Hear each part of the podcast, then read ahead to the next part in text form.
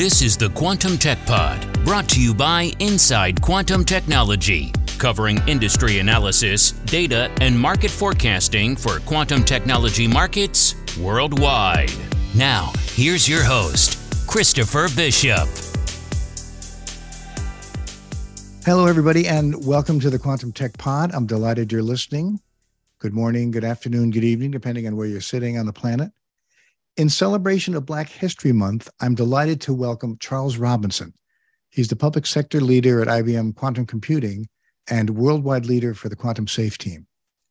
Charles is a veteran with over 30 years' experience in information technology, business development, engineering, and management in commercial, DoD, and intelligence organizations. He's worked on all aspects of information and communications infrastructure, requirement processes, strategy and planning, architecture management, administration, systems operation, technical development and support, performance assessment, information storage, and IT related research. His IBM Quantum Safe team is focused on securing the world's digital infrastructure for the era of quantum computing. All data, past, present, and future, that is not protected using quantum safe cryptography will be at risk. The longer that the migration to quantum safe security is postponed, the more data remains at risk. The World Economic Forum estimates that over 20 billion digital devices will need to be either upgraded or replaced in the next 10 to 20 years to use the new forms of quantum resistant encrypted communication. It's the prioritization and migration for industries like telco, healthcare, and banking, highly regulated industries that must keep data and systems secure for the long term. That's the challenge. We're going to talk more about that in just a moment. So, welcome, Charles, and thank you for joining me. Thank you, Chris. Uh, happy to be here. Charles, I always like to start the podcast by asking my guests to share a bit about their own personal quantum journey.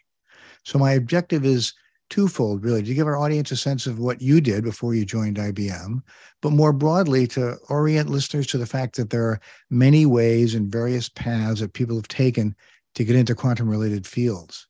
So, please share with our listeners a bit about your background and your path so far, where you grew up, where you went to school, what you studied, and any insight into the companies or organizations where you worked before IBM.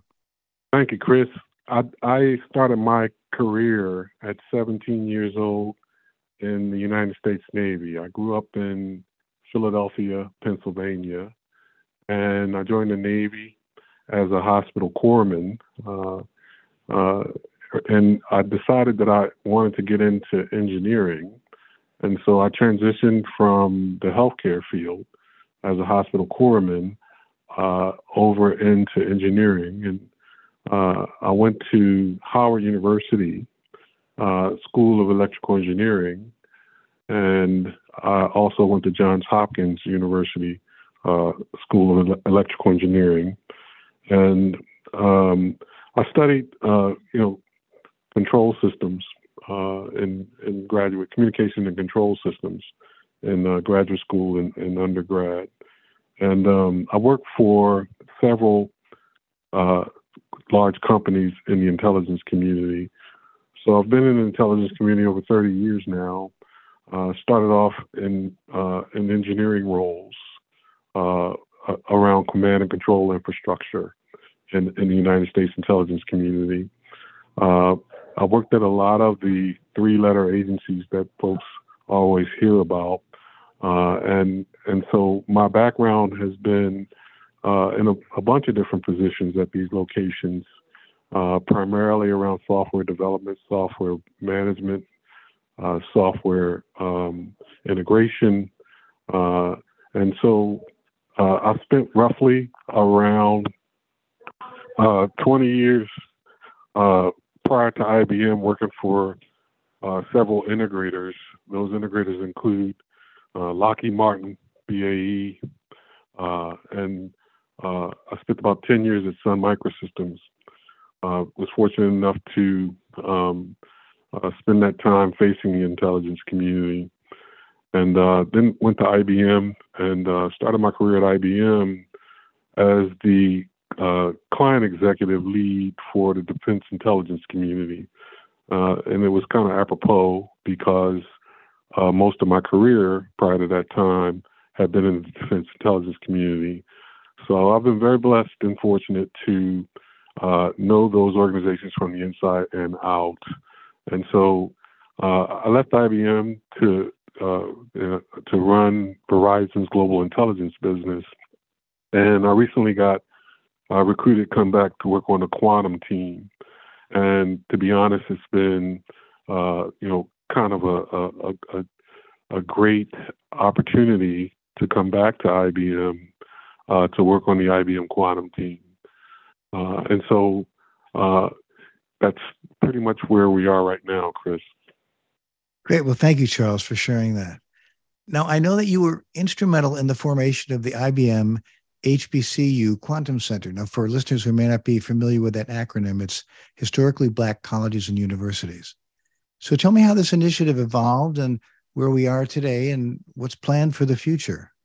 So, uh, having uh, graduated from Howard University, uh, I worked with several folks over there to lay the groundwork for what will become the IBM HBCU Quantum Program. Uh, prior to coming back to IBM, I worked with the VP of Research uh, at Howard University to establish an enduring relationship in uh, the national security community, and that work uh, uh, jump started the IBM quantum relationship. Uh, when I came back to IBM, uh, I can't say that um, I did this alone. So there was a lot of folks who were involved in the precursor work before I got to IBM on what uh, the HBCU community's quantum footprint is. And I kind of brought that whole community to bear uh, when I came to IBM. Uh, but once I got to IBM, I saw that there was a lot of uh, energy, and um, and there was some some people who were like-minded, including my direct manager Scott Crowder, and the person who runs the IBM Quantum uh, Computer uh, uh, Center and program today. Her name is Dr. Kayla Lee, and so uh, there was a, a lot of uh, folks inside of IBM that wanted to uh, do something significant for the HBCU community, and I was just fortunate enough to, to provide so, some some some background pre-work in order to jumpstart at an IBM.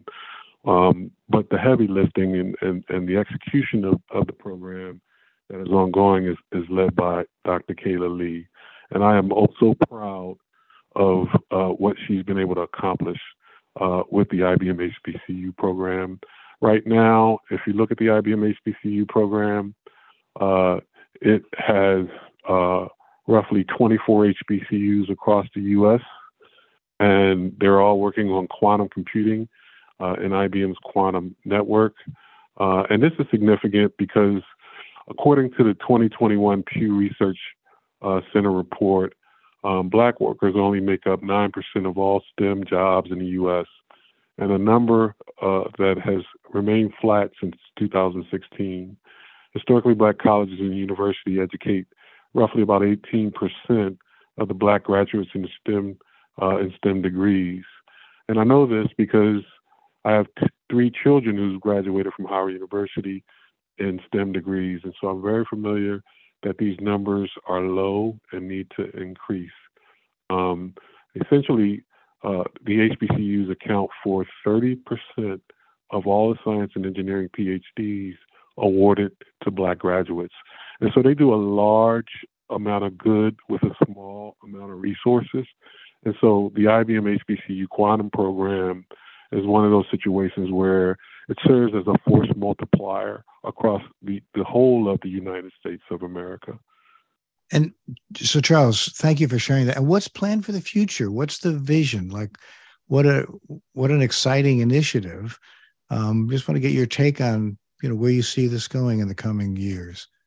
The one thing I can say is that this program, which actually started off with Howard University and now as I mentioned, has 24 HBCUs associated with it, uh, had such an impact that uh, that our leadership, Arvind Krishna, uh, when he went to to visit the White House, and of course Kamala Harris, who's a Howard University grad, uh, met them. They asked how IBM to establish a similar program with the IBM Cyber uh, program, the IBM HBCU Cyber program And so that was a spinoff from the IBM HBCU work.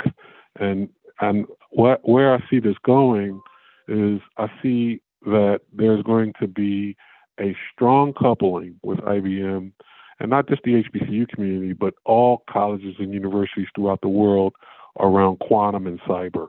And that's important for two reasons. One, uh, there is a nexus, as you mentioned, between quantum and, and quantum safe. And so the workforce needs to be developed along both of those uh, uh, veins.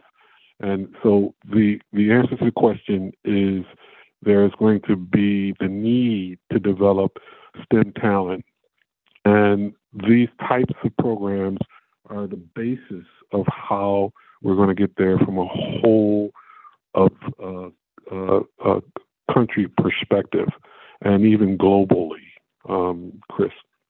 Very impactful. Thank you, Charles. Let's talk a little bit about your portfolio, your remit, if you will, and your current role. So, IBM cryptography researchers have been working on lattice-based cryptography for for years, really. Um, you know, before there was a formal IBM Quantum Safe team established. So, share with our listeners how you navigated into a leadership position in this fairly new part of IBM's organization.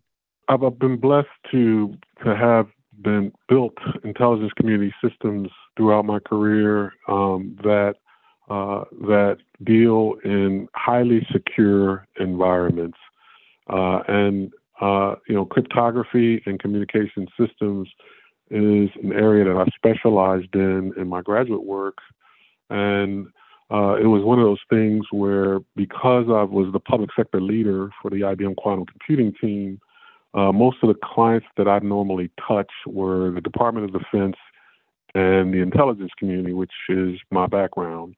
And so I saw the need very quickly early on at IBM uh, when we went out to talk to these clients about quantum computing that uh, they had interest in um, uh, uh the corollary, which is quantum safe. And so I approached my manager as I did with the HBCU program and talked to him about establishing a relationship uh, on the IBM Quantum team uh, with uh, the Quantum Safe uh, program.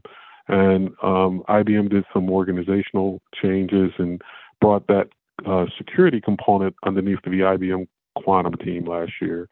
And so since that time, we have been building out assets uh, as well as strategies and um, uh, also uh, putting together the construct to create a global market and lead the global market in, in quantum safe. And what underpins that is cryptography. So the IBM uh, research team established a relationship early on in the 70s. IBM had the first cryptographic algorithm uh, uh, standardized by NIST. Uh, and since that time, they've been standardizing algorithms in IBM research for some time. Those on the call may uh, recall DES, triple DES, and, and others, elliptical curve cryptography. All of these types of cryptographic algorithms have been de- developed by the IBM Research Lab. And so these uh, new post-quantum cryptography algorithms that has been selected by NIST just recently, uh, and those are Crystals Kyber, Crystals Dilithium, and uh, Falcon, and there's another one that IBM uh, uh, uh, um, was not directly involved in, SPHINCS Plus, but now has an individual who worked on that as part of our team. Uh, we have been working on algorithms and cryptography at the research group, like I said, for since the 70s. And this latest tranche of algorithms, which are called post quantum cryptography algorithms, uh, has been developed by IBM research team. And so that part, the lattice-based part, which you talked about, has been in research for some time, and that provides a novel scheme, uh, cryptographic scheme, that will protect against quantum computers, particularly Shor's algorithms implementation uh, uh, on cracking uh, uh, classical cryptography, lattice based cryptography will protect against that. And right now, that is something that uh, the world uh, is waking up to, and IBM is at the forefront of uh, you know, promulgating that across uh, um, uh, multiple markets um, uh, across the globe. So, perfect segue. Tell me about what kinds of solutions you're offering to clients who are focused on quantum safe cryptography. You know, protecting their data from being stolen and decrypted at a future date when quantum computers are able to crack today's encryption protocols. What kinds of solutions uh, is the IBM Quantum Safe bringing to the market? So, uh, you know, just to recap, we submitted uh, several candidates in 2016 to NIST, and they were announced last year in um, July of last year. Of course, um, Chris, you and I talked about this. Um, you know, I spoke uh, on behalf of IBM. I was privileged to speak to Congress uh, last year uh, to get those algorithms released and talk about the, the need to get them as soon as possible. And and so, but we made a bet inside of IBM, um, and that bet was okay. These algorithms that we submitted to NIST, these lattice-based cryptographic algorithms, are going to be selected. And so we started looking at our systems and also our internal systems uh, uh, way before they announced uh, what the what the current down selectees were. And so we remediated tape our tape drive. And, and the reason why we started looking at tape is because most of the stored data uh, is actually on tape. So if you can actually, uh, you know, uh, put the new lattice-based post-quantum cryptographic algorithms on tape, it would allow folks that have a lot of tape drive holdings to make that data uh, cryptographically secure. We also looked at uh, the IBM Z uh, 16 uh, mainframe system to make sure that those algorithms were implemented on the mainframe because the mainframe uh, underpins our banking and uh, telco industry and it uh, uh, underpins all of our transactional uh, data from banks with all of the credit card transactions and the like. And so we looked at those systems to make sure that we could jumpstart our customers to become quantum safe so we can actually protect uh, against folks using a quantum computer in a nefarious way.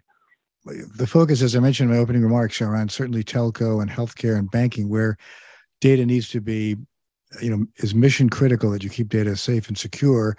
I read that IBM recently announced that it's an initial member of a telco industry group, GSMA's Post Quantum Telco Network Task Force uh, supporting post quantum cryptography adoption across the global telecommunications supply chain. So we made the point earlier that organizations, industries need to get ready now. So tell me about how this task force is helping the world's telcos upgrade to a quantum safe infrastructure. Chris, I'm glad you asked. Uh, I, I am uh, I, I, am very proud of the IBM team uh, for thinking about this from a market creation standpoint. And uh, when they think about it from a market creation standpoint, that means bringing all of the stakeholders and market segments together to think about how they can uh, uh, approach this uh, in a block. that is important because they have common concern. And so our our our quantum team as well as well as our our, our consultant team inside of IBM approached several customers um, about the concept of creating a task force where the telecommunications companies could come together. And they've been working uh, uh, for over a year uh, to figure out what that could look like. And, and they landed on GSMA, which was a ready made organizational construct that, that, we could leverage. And, and the task force was, uh, was formed. And uh, we had a leading member, uh, Vodafone, and we had several other leaders as well as you know uh, in the telco space that participated. And the charter was uh, to work on common concerns around post quantum cryptography from a telecommunications perspective. Uh, that would include your hardware and software uh, supply chain or your industrial base, as well as any policy concerns across any of the uh, governmental organizations across the globe that you had common concern or, uh, or at least a point of view. And so those things uh, were a couple of items amongst many that they started to explore. And what what has culminated in, in, in, the, in the, original charter has has has uh, uh, culminated into a white paper point of view, which is the first white uh, work product from the telecommunications industry that is going to be announced on and disseminated uh, via the web on Monday. And so the first tranche of work that uh, was done by the GSMA uh, Quantum Safe Task Force uh, will be presented to the world on, on Monday at the Mobile World Congress in Barcelona. And I will be there with all of the telco companies. And uh, there, there's a lot of pride um, uh, amongst the telecommunications organizations by being the first ones uh, to lean forward in this space. As you know, telecommunications uh, is the critical infrastructure that underpins our economy. And so we just have to make sure that that part of it is done right. I look forward to seeing that document on Monday, and it makes total sense. Kudos to you and the team for leveraging an existing industry group that's you know focused on this challenge and you know leveraging relationships and um, learnings and best practices right? I want to shift gears for a moment and talk about a topic that's near and dear to my heart which is workforce. And I know you've had several different roles obviously over the course of your multiple careers. I wanted to ask um, on behalf of our listeners if there are skills in similar adjacent disciplines that might qualify people to work in this new area? So chris you and i uh, uh, I have a passion for workforce development. As you know, I just completed my uh, year as the Quantum Economic Development Consortium Workforce uh, Committee Chair, and you work with me on that committee. And uh, this is so critical, um, as we talked about with the HBCU Quantum program. It is so critical that we increase our STEM skills uh, in quantum and quantum safe.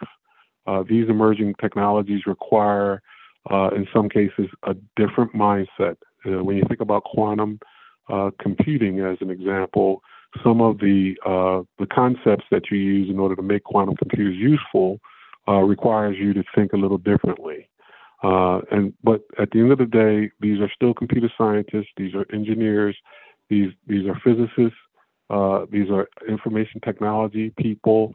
Uh, but I want to say something um, uh, that you and I both are aware. Because we are an emerging market, whether it's quantum computing or quantum safe, uh, this market is relatively new and short. And so there's a need for all skills uh, across a, a, a, wide spectrum of, of, of disciplines in, in, in, that need to be educated around quantum and quantum computing and quantum safe.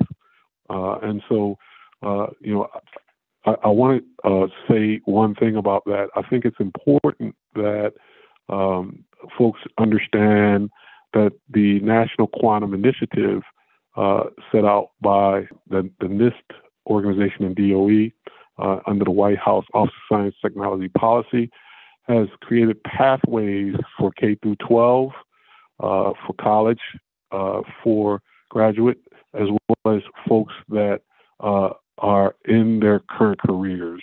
And so I encourage anyone listening uh, to, to, to visit the Office of Science Technology Policy website, uh, to visit the Quantum Economic Development Consortium website, uh, to talk with people in the industry because there is opportunities to uh, learn about uh, these emerging markets and and and th- these emerging markets will need people who are not just engineers, physicists, or computer scientists.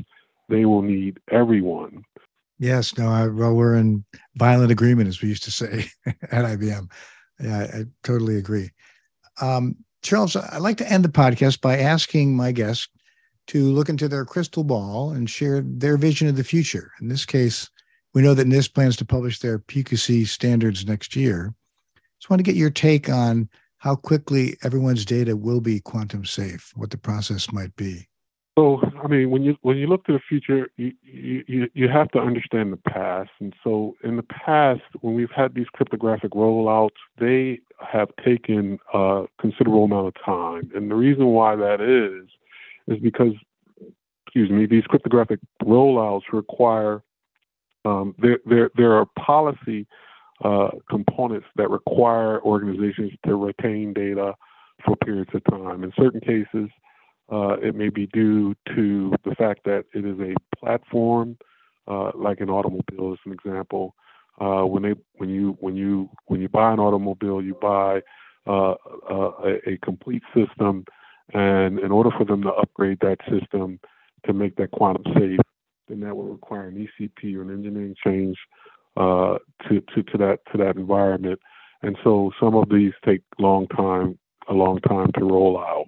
And so you can think about um, SCADA systems or uh, oil and gas industries, uh, upstream and downstream systems.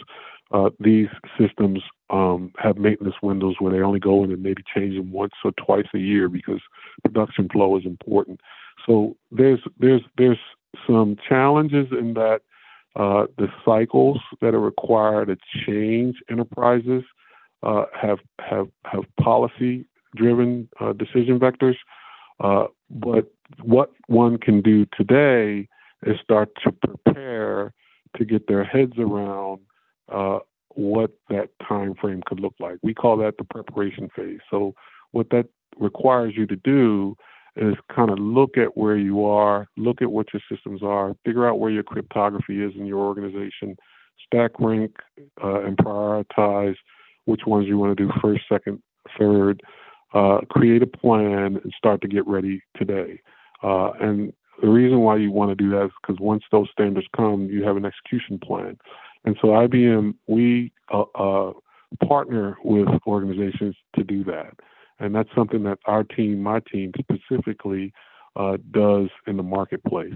And so, um, uh, so my, my, my, my straight answer with you, uh, uh, Chris, is get going now, put a plan together, and this will eventually come to closure uh, uh, in the normal amount of time that a cryptographic rollout will take. Well, Charles, we've come to the end of our session. Thanks so much for sharing that perspective. I really enjoyed our conversation, and I appreciate you taking the time to share your background and insight with our listeners. Uh, I want to invite people to follow you and the company on LinkedIn. It's a website, by the way, uh, ibm.com slash quantum slash quantum dash safe. If people want to learn more information about the work you're doing. So thank you again. Thank you, Chris. Thanks again, Charles, for joining me today. And thanks to all of you for listening. Please share this podcast on social media channels to increase the impact of my conversation with Charles. Listen to my other podcast episodes if you haven't already. Please feel free to connect with me on LinkedIn. This has been a production of Inside Quantum Technology.